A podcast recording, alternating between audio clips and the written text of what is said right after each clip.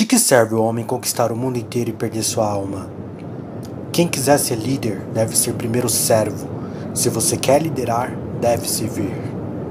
Seja como espelho, comece a refletir. Não faça aos outros que não queres que façam a ti. Quem a si mesmo se exaltar, será humilhado, e quem a si mesmo se humilhar, será exaltado. De que serve o homem conquistar o mundo inteiro e perder sua alma? Qual o seu receio? A boca fala do que o coração está cheio. Negar a si mesmo é o custo. O mundo é dos espertos, mas o céu é para os justos. De que serve o homem conquistar o mundo inteiro e perder sua alma?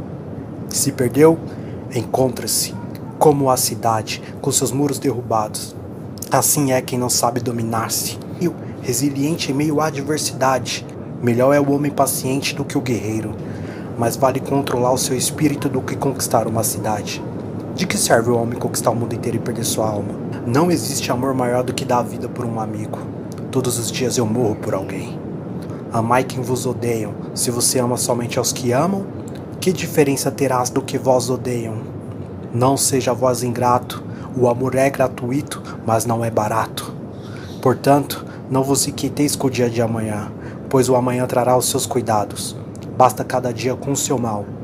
De que serve o homem conquistar o mundo inteiro e perder sua alma? O que você reluz?